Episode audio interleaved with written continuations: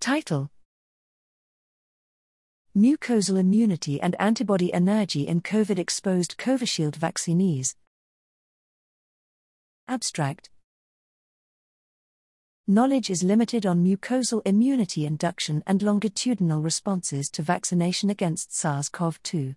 Here, we determine serum and salivary antibodies and cytokines after three Covishield vaccine doses. Sera from 205 healthcare workers, HCWs one month after first dose, 1, 3 and 6 months after second dose, paired sera and stimulated whole mouth fluid, SWMF from 10 HCWs 1, 3 and 6 months after third dose were tested for anti-spike SARS-CoV-2 antibodies by ECLIA and for cytokines by ELISA and cytokine bead arrays.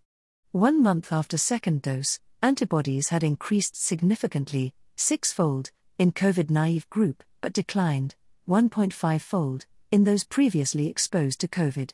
At one month after first dose, IL 10 levels were statistically higher in the previously COVID exposed group compared to COVID naive group, p less than 0.02.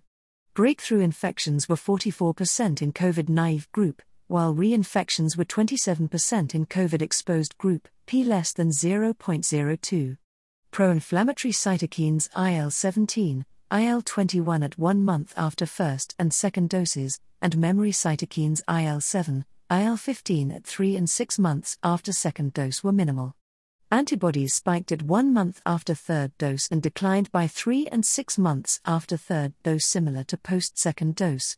Paired SERA and SWMF at one and six months after third dose lacked adaptive immunity cytokine expression.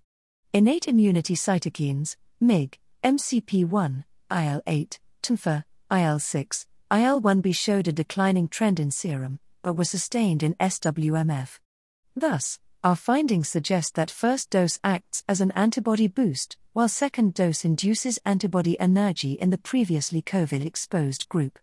Rapidly declining antibodies and minimal T cell cytokines raises concerns over their durability in subsequent virus exposures sustained innate cytokines emanating from the oral mucosa warrant further in depth explorations.